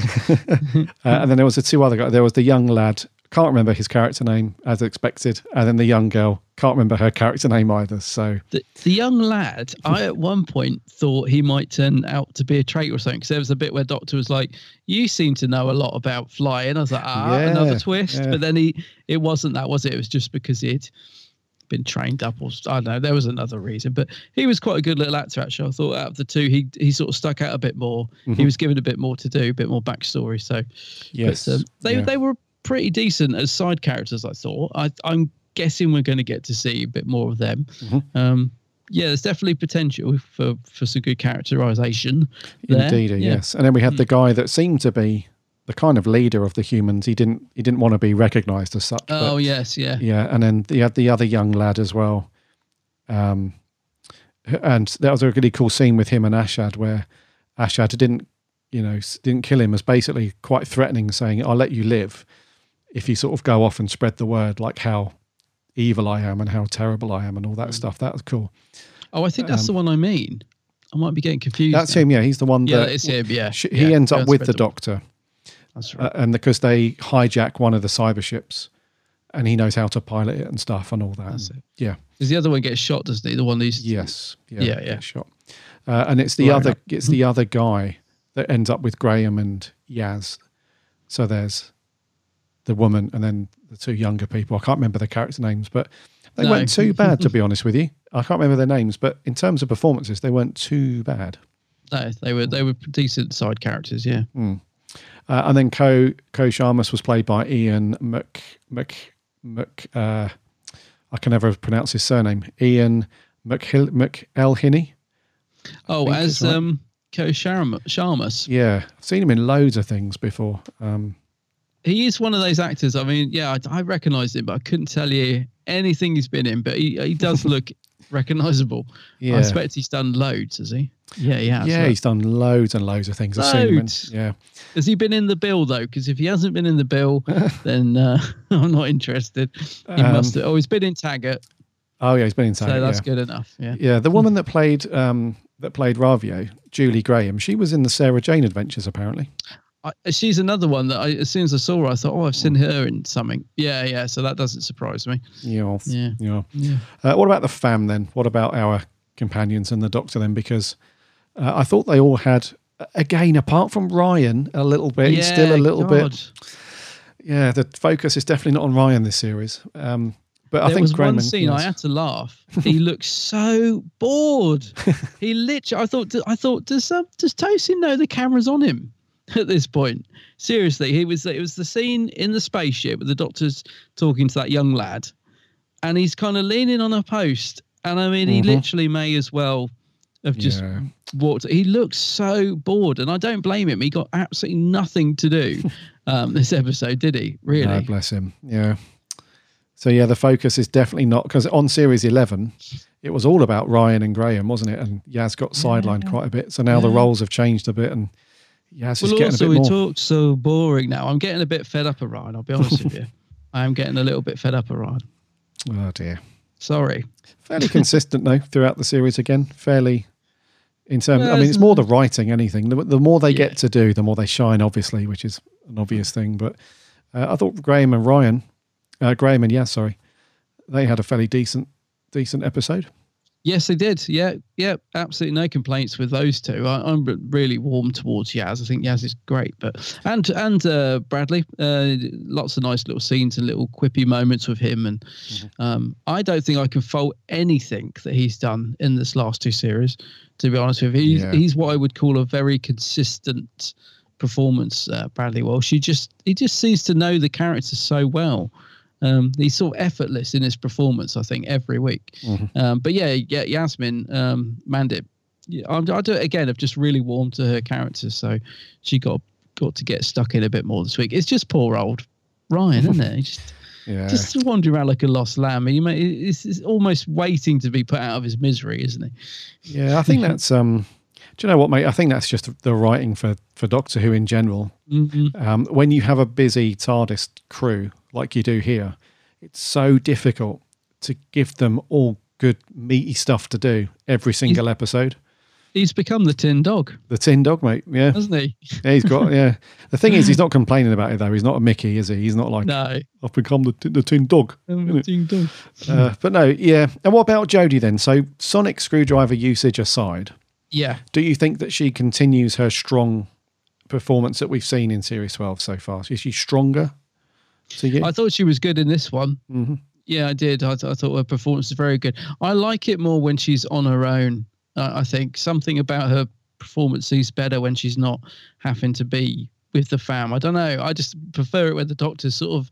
I think actually what I like is when the doctor feels like she's in peril. I think uh, Jodie ups her game a bit when she's sort of up against it on her own. Mm-hmm. The only thing I wish they would stop doing this is the writing, nothing to do with Jodie, but it really annoys me when she comes up against a threat and she just starts babbling on quips and jokes and trying to be all smart and funny. For me, that just doesn't work when they do it all the time. I think if, if it was now and again, like if she, you know, if she sort of gave a one liner like the fourth Doctor might, she might throw out a sort of sarcastic line to the baddie, but then it turns serious. I think that would work. But Jodie's Doctor just seems you know, she comes face to face with the Iron Dalek and she just starts saying all this silly stuff. She comes face to face with the really threatening and quite scary uh, Ash, Ashad Cyberman. You know, fair enough, have a bit of humor in the script, but they almost make her a bit too silly. I just feel it lets her doctor down a bit because they just seem to do it all the time. Um, I hope I'm explaining that well enough. Do you, do you know what I mean? It's like, Yeah, she always just sort of goes, "Oh, are you ready then? Are you?" Oh, and it's always just too comedic, and I'm all for a bit of that, but just not constantly. When when you finally get the sort of the what's the word front off, when you finally get the Doctor and the main villain together, I want to see yeah. some serious, you know, battle going on. Mhm. There's a time for quips. and then there's a time for getting down and dirty. And I feel with Jodie, they always just make her act really stupid every time she comes face to face with the main villain. Um, Yeah, it's just just a bit much of it for me. I think. Yeah, a, a good example of that is if we go to something like the brain of Morbius. Mm. Tom's doctor for the first 20 minutes is just full of jokes, quite comical, even though Sarah Jane's got the right hump. You know, Yeah. He's throwing like funny one liners all over the place. It's quite Mm. funny. But when it comes down to business, he switches and he's, you know, he's on the game. That's what I mean. Yeah, yeah. So it's not really a slight on Jodie because as I said, I thought she was good, very good in this episode. She's she was it was if anything, it's a little bit Jodie likes, um, but because there was so much going on, I kept thinking, oh, the Doctor's not in this much. But when she was on screen, really, really good. I just yeah, I just wish they'd toned down what I would call um, the silly, the silly throwaway chatter. You know, I'm all for a bit of Yeah, banter, but like you said, there's a time for that. And then there's a time to be like, oh, the doctor means business now. She did it really well in last week's. You know, the scene at the end Oh, yeah. where she was yes, like, where she's yeah. like, you guys, do you want to face the reality or not? You know, she hit the nail uh, on the performance, bang on them because of the writing. She, you know, she really toned down the silliness there, and it was fantastic. I'd like to see a bit more of that when she meets a villain. I'd like to see a bit more of the Doctor getting down to business. Yeah, But yeah, but, but yeah, no faults uh, on Jodie with this week. I did really did think she was very strong this week in the scene she was in. I thought she was good. Yeah, indeedy. I agree, Mm. mate. Yeah, she's very good. Really liked her in this series, actually. Really grown to appreciate when she's been written well and she hasn't got all the exposition to do and all the sort of funny little quips all the time. She's Uh, actually I- I- very good when she's written well. Yeah, I was going to say, I absolutely agree. The expedition has still been way too much this series. We'll come on to this when we go on to series overview. Um, but yeah, she she has been good this series. She's definitely settled in quite nicely to her part. Yeah. Yes. Yeah. Um, and then before we get on to scores, mate, um, I actually quite liked the theme that we heard when the Cybermen and the Cyber Warriors were on screen. Segun put this really sort of thumping, very cool uh, theme for those guys. And it's something that I've Mm. really wanted over this series is to have like a recognizable theme for something. Yeah. And that music that he worked up for those guys was really cool. Very cool. I have to say, um, we've given Segun a bit of stick this series um, in terms of his score.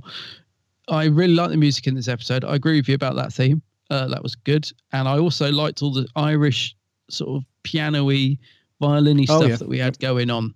Um, really suited the scenes. So yeah, yeah, he was definitely more on the money. Yeah. I think uh, with his music in this one. Yes. Uh, right, scores, unless you've got anything else, dude.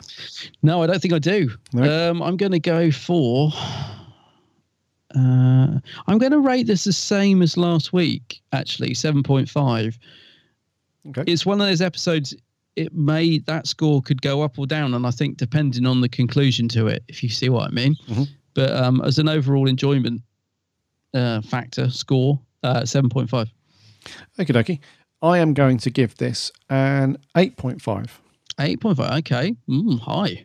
Yeah, I thought this was a really strong story, very enjoyable. Loads of very cool questions unanswered, but in a good way. Like it Mm. keeps you sort of uh, engaged and wanting to come back to it and stuff. So, um, yeah, really, really like this one, dude. And I'm hoping, I'm sure it will be, but I'm hoping that next uh, this Sunday's ep is going to be a, a belter uh, to finish up on. So, It's it's what Yeah. you wanted. I think this is what you want from a series finale, from a first part. In it, it, it didn't it didn't let let us down. I don't think it did deliver Yeah. as a as a finale part one. It definitely did the business. I think, yeah. It just needs to just needs to conclude well. yeah, absolutely. Absolutely, yeah. We don't want a Moffat style great part one and shambles of a part two. Sorry, Moffat. Sorry, Moff. I do love him. Sorry, not sorry. He knows I love him. Right then, Adam has had to pop out of the TARDIS just for a few minutes, so I'm going to rattle through all of our listener reviews and thoughts this week. Starting with our audio reviews, we had a few in from our usual guys. Thank you so much. Let's kick off. This is Ian Stevens. Hi, Ian from France here. So, the ascension of the Cybernauts. Oh no, wrong show. Bit of a mixed bag this, starting off great, then dipping in the middle for a great final act. Jodie is kicking it this series, finally standing up and becoming the Doctor. Some great lines, delivered with conviction. I don't need your life story. Very strict. Here he is, the bad penny. Funny, but not childish. Keep it up, please, writers. Give us some edge, for God's sake. The lone Cyberman really looks and sounds amazing. What a performance from the guy in the suit. Menacing, yet a deep sense of melancholic trauma is evoked. Fabulous. But yet, the story really flagged for about 15 minutes in the middle, which is a shame, and maybe suggests this is being a bit stretched a little to fill the two parts. I hope not. The cliffhanger, well, felt a bit cheap, really. It's like, oh, we've got 30 seconds left, let's do something dramatic, but with no build up to intensify the moment. I do need to mention the music, which again was fabulous. I love this new approach, which adds a pulsing rhythm that barely stops. Truly, the music in Modern Who has never been better. I mean, it's no Sea Devils industrial clanking insanity, but it's damn creepy at times. Overall, thoroughly enjoyable stuff, and lends promise for a fitting climax to a really sol- solid Series 12. Shame the viewing figures don't reflect the quality though. Rock on 13, I'll give it 7 tortured cyber souls out of 10. Alors, c'est suffit, je parti. À bientôt, mes amis. Thank you very much, Ian, and I'm glad that you picked up on the music as well, because, like I said a little while ago, it's uh, it's good that we're hearing some of that cool stuff coming through. So awesome stuff, Ian. Thank you very much for your review. Moving on, this is Martin Arnold. A minute to give you my thoughts on the ascension of the Cybermen. Oh, whew, exhilarating! Didn't let up. It was dark, it was intense, desperate stuff as the Doctor fails to defend the last handful of humans ever poor old humanity from a relentless um, Cyberman army. Oh, oh man, we've never seen him like this before. This is and the fam gets separated. Graham and Yaz are stuck on a space tin can, floating towards oblivion, and then end up, you know, out of the frying pan into the fire, so to speak. Um, the last humans made it through some portal onto what I guess must be Gallifrey then, because that's that's what manifested there with the master popping through. But what the deal is with the um, with Duncan? Was it the Irish um, policeman? Uh, what is going on? I don't even know where to start. I'm guessing that's to do with the Time Lords, but I can only speculate. Um, hopefully next week won't blow it all. Uh, it, you know, that's the Moffat in me speaking, but I think Chris Chibnall's pulled it out of the bag so far. I have faith. Nine out of ten. See you later. Thank you very much, Martin. Kind of agree with you on that one, buddy. Uh, but yes, thank you very much for your audio review, as always, dude. Moving on, this is Sammy from Down Under. G'day, Gary and Adam. Sammy Satine here. So, the ascension of the Cybermen. I like the new design. Also, Yaz was great this week. Yay! Chris Chibnall. I think you haven't learned a valuable lesson Steven Moffat should have but didn't learn. If you ain't got the time to develop the idea properly or answer all the questions you've raised, don't do it. Also, can we have a finale that doesn't involve the Cybermen, the Master, the Time Lords, and Gallifrey, or the Daleks?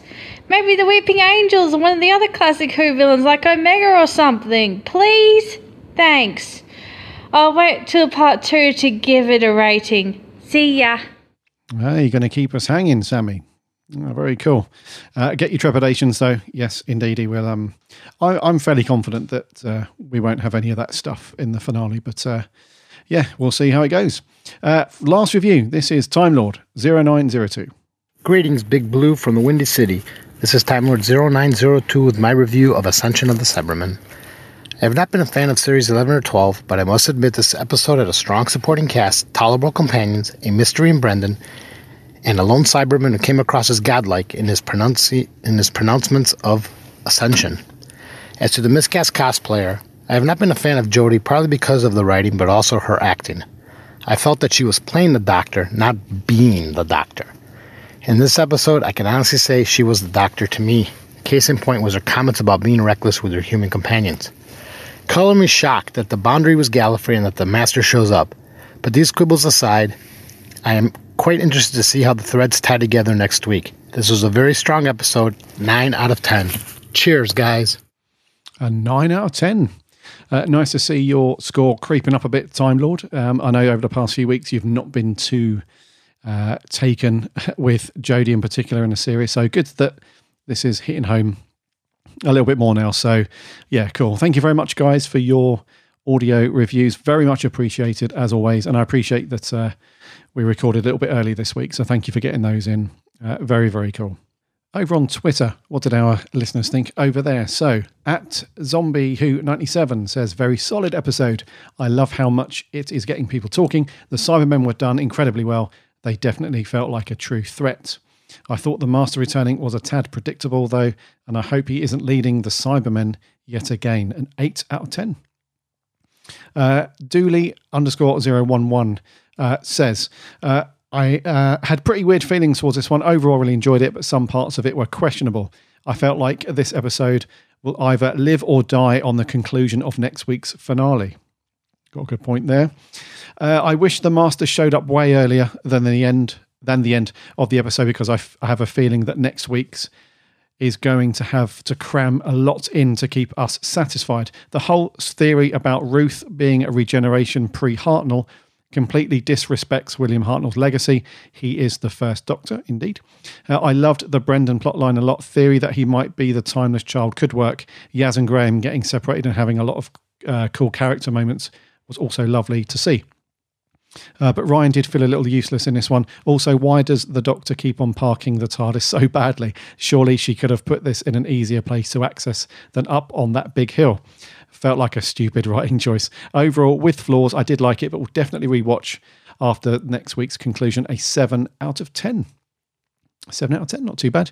Uh, Joe Bowers, uh, a thrilling action piece, although it's only setting up next week. Jodie again gives an excellent performance. However, the Master's return felt predictable and all of the guest cast were interesting. The Cybermen felt threatening and the best they've been since the 80s. A 7 out of 10. Thank you very much. Uh, underscore Yekim underscore Mikey says it was much more enjoyable and and the first episode this series I have not I have zoned out. I haven't zoned out of. Let me start that again. Michael at Yekim underscore Mikey says it was much more enjoyable and the first episode this series I haven't zoned out of. Uh, it had energy and moments of actual peril for a change. The soundtrack sounded spectacular too. Ryan was, as usual, a downside. Eight face drone things out of 10. Yeah, the face droney thing's weird. At awesome underscore Jess says proper creepy episode with real tension to set up the finale. The cyber heads were a nice touch, adds to the Cybermen threat. Yaz and Graham together were great. Uh, nice to see them work together. I'll give it nine evil handles out of ten. Oh yeah, handles from uh, from the Matt Smith story, which I can never remember. Uh, but yes, eight evil handles. Very cool. Uh, what else have we got? Our writer Jordan Shortman says a solid episode, but in all, but in, it'll all really rely on the second part. I think I liked the new Cybermen. Thought they were really cool, but the Lumic Cybermen do look quite dated now. But I loved all the stuff on the big cyber ship, and it reminded me of Earthshock. And Yaz actually got stuff to do, very much so. At Thomas96 Meehan, very short and sweet, just says confusing. What else have we got? At Mr. David J. Wilson says, So the Cybermen have evolved into the Borg. Only half time, but a big second half needed next week to save the season. Can't beat a football reference. Uh, Yanso Williams says, Good episode, but I think it will either be amazing or really bad, depending on the second half. But uh, uh, Sacha Dhawan, uh, as the master is superb. Yes, he is superb. Yes. John Griffith says the odd clunker this year, in brackets, Benny, but we finally seem to be getting what we need a proper threatening villain. Viewing figures won't show it, but we've got our Who back. Nine Cyberiums. Cheers, guys. Oh, that is a shame, actually. Yeah, the viewing figures, they're not terrible, but not as much as the old, uh, as the old days, quote unquote. Uh, but yes, we have got Who back, it seems. Uh, Sebling uh, uh, at Sebling G says very decent episode. Enjoyed it a lot. I love the Cybermen, especially the Cyber droids, and the sidecasts were solid as well. Nine out of ten. Caitlin Dalek 100 says a really good story. Not amazing, I think, but just great. I quite liked it, at least in evenly paced for me. I'm surprised the Sonic wasn't out as much as it was, and really loved the companions as well. The Cybermen designs are gorgeous, and I loved That cliffhanger, 7.5. Edward Galuli, a good entertaining space opera which will eventually stand or fall based on part two. Of course, the ship was going to be full of dormant Cybermen. Some uh, better music from Segun this week, another 7.5. At Rift RiftFlix028 says a great setup for the final episode introducing the Cyber Warriors. Great to see the RTD era Cybermen back, and the cliffhanger was amazing, if slightly predictable, an 8.5. At Davros1736, mostly set up, but good setup. Enjoyable, mysterious, and intriguing. It is hard. It's a hard one to market on its own. We'll go for an eight, but if part two delivers as much as it needs to after all the promise, this mark could rise as the story as a whole could either be a nine or a ten. At Heisenberg Pod says, I really need to wait and see next week's episode before giving a final score, but so far a seven out of 10. Overall, good. Too much stuff going on. I liked the Brendan stuff better than the main plot, and I assume he is a timeless child, right? Question mark.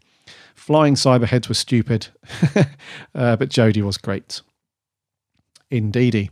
So that is all we had over on Twitter. Thank you so much for that. Over on Facebook, Zach Jenkins said, Great episode. Finally felt like Jodie was the doctor. Very excited for next week. A 9 out of 10. Jeff Waddle just says, Outstanding. 10 out of 10. Colin Carey. Now, wasn't that a lot better? Just like the old Doctor Who's we used to watch. A 9 out of 10. Got to save the 10 out of 10 for next week. Great podcast, guys. Thank you very much, Colin. Andrew Cuthbert, I found myself leaning more towards the Brendan subplot and enjoying it more than the main plot. That's not to say that wasn't good. Uh, a good episode, though, a 7 out of 10. Millie McKenzie. This was a two ice cream story. The first one I don't remember eating because this episode was so intense. I just had to have another. this was almost a Doctor Light episode with Ashad, Yaz, and Graham all given room to steal the limelight. It was their episode and deservedly so. Next week will be the Doctor and Master Heavy, and it will be amazing. I think Brendan is the Doctor's very first incarnation. Haven't figured out how yet, though. 9 out of 10. Interesting stuff, Millie. Jamie Ackley sat throughout with the same tension I felt as a kid. That's also how Earthshock looked when I was seven. Goodness, breathless. Too good. Watched twice. Perhaps the same again before Sunday, at least a 10 out of 10. Ulrich Hillmeister, great episode. There happened so much I forgot to, to think about who I wish to appear. Good to see the Master again. I really love him. But why was there oxygen on the Cyberman transporter? And who might Brandon be? At first, I thought this would be the background story for the lone Cyberman, but when it came to life, but when he came to life, just like Jack Harkness, I'm looking forward to the revelations next week. A 9.5. Charlie Turner, splendid, and he is back again, and still love him as I did in Spyfall. And I'm now hoping to this series won't be the same, it'll be the only time we see him. Best episode of the series minus the cyber drones, which I find to be a bit cheesy, but sort of work at the same time. So a 9.5 out of 10. The finale looks like it's going to be a whopper too. It certainly does, Charlie. Ryan McGiven, brilliant Cyberman story, the best of the new series era. This is a good sense of threats in the episode and seeing the cast use well in the story. The only thing that lets it down are the silly cyber drones. Uh, but a 9 out of 10 from Ryan. And lastly, Daniel Hickey says, Fantastic. Now that's what we have been waiting for. The TARDIS team were all great in this. Loved the look of the new Cybermen and an exciting cliffhanger with so many questions. Is Brendan is Brendan a Time Lord, timeless child, the old man at the end? Question mark. And being an Irish fan was nice to see Ireland featured. A 10 out of 10 just left me wanting more. Wow. So I think overall, then, the average score is actually a 9 or a 9.5 even. There's so many 9s and 10s. Great to see Doctor Who coming back with these really high scores and stuff. Thank you so much, guys, for all of your reviews and thoughts and everything. As always, an awesome part of our show. Love hearing what you guys think uh, to all of this. Uh, next week, dude, I don't think we need to say much, but yeah, what we got next week for review? So next week, yeah. So it, can you believe we're saying this? It's the end of series twelve. It's the second part of the story, the timeless children. Next Uh, week, so excited! I'm genuinely really, but a lot more than I was for the Rand score of Kavos or whatever it was blimming called. Do you remember that? Avos. It was a series finale. something. What the heck? Like there is, oh yeah, it's just no comparison. Is there? This is, you know, this is what we've been waiting for. Yeah, it's miles apart, isn't it? Yeah. Bring it on, Chibbers. Deliver the goods, mate. Deliver the goods. Indeedy. Yeah. Right, did. I think we'll wrap there for 257. All Alrighty.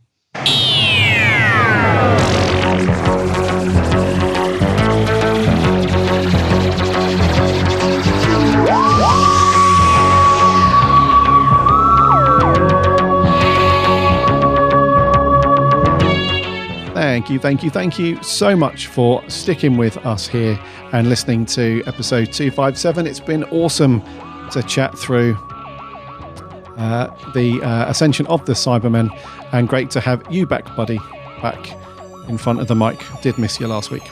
Cheers, man. I'm so looking forward to next week, to reviewing next week's ep. It's going to be, I think we're going to hopefully have a lot to talk about. I reckon we will, dude. I think it's Mm. going to be, uh, yeah, it's going to be a big one. Hopefully, I can't believe I'm saying this. Hopefully, we won't have any news on merch next week, so that we can uh, spend more time talking about this and the finale as, as a whole. But yeah, Yeah. it's going to be a good one.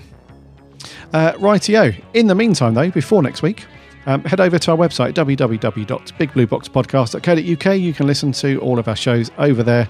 Plus, you can link off to the various podcast networks and apps. So make sure you give us a sub on whatever podcast app you listen to podcasts on, so that you don't miss a show when they land every Friday morning. I'm also on the socials Instagram, Twitter, and Facebook. Just do a search for the Big Blue Box podcast. You'll find us on there. Uh, connect with us over there. We chat lots of Doctor Who during the week. It's all good stuff. We've got a great community of people, some really cool uh, people that, that um, jump in and chat. Uh, some cool Who. Uh, we're also on YouTube now as well. Just do a search for the Big Blue Box podcast, and I'll link to it in the show notes as well. Uh, so that'd be cool to have you over there. going to start live streaming regularly and doing some other bits and bobs. So that'd be good to have you included over there too. And also, head over to my co-host's YouTube channel, The Geeks Handbag. Yes. Go and have a look. Go and have a butcher's, as Graham says, over at the Geek Yeah. Handbag. Some um, some very cool videos over there, and Adam's recently started putting some some stuff on there, so it's very very very cool. Grab Look a cup of the tea. bear review. The Build a Bear's coming, man. I'm telling you. Build a Bear unboxing. so, yeah, grab a cup of tea and uh, go over to Adam's channel. And Adam is on the socials under the same name as well Instagram, Twitter, and Facebook. Connect with Adam as well. So we can all chat Doctor Who like one big happy Who family. Indeed. So, until next week for episode 258, my name's Gary. One is Adam. And remember, uh, Allons-y.